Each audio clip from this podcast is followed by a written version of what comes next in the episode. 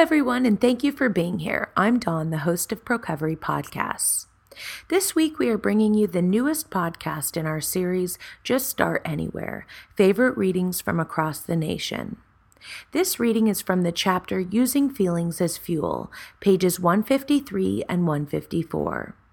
Using feelings as fuel is the seventh of 12 Procovery strategies and speaks not only about processing and utilizing feelings, including emotions that are consequences of illness, trauma, and addiction, as well as about creating desired emotions.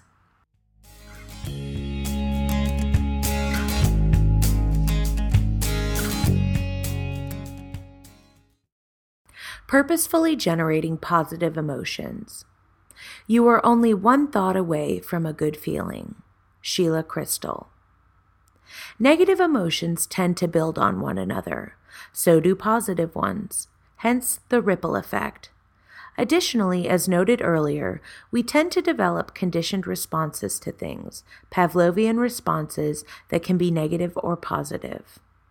Consider the preparation that might go into the setting for a romantic evening candlelight, flowers, music, all the things you know you enjoy, all done to create a mood. Rather than feeling victimized by moods, responding to feelings as they come, it is sometimes possible to create them. Examples are starting a day by making a list of 10 things that are good in your life, or by singing in the shower, or using a scented shower gel, or listening to a motivational tape or uplifting music, or baking blueberry pancakes.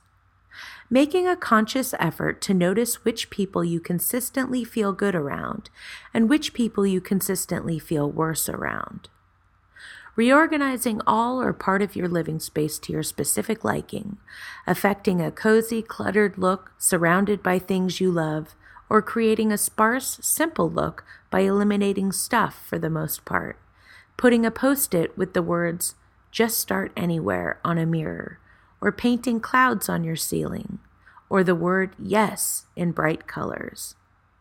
Look too at what you enjoy, ignoring whether you can justify it or even identify why you like it or whether you gain anything from it.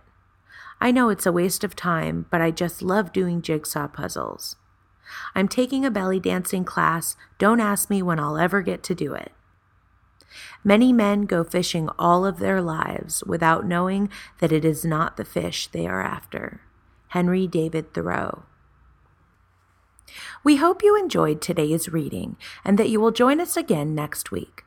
Please remember that Procovery podcasts are available for free download from iTunes and that you can visit our Procovery podcast channel on iTunes by searching for Procovery Institute at www.itunes.com and our YouTube channel at www.youtube.com slash Procovery Institute.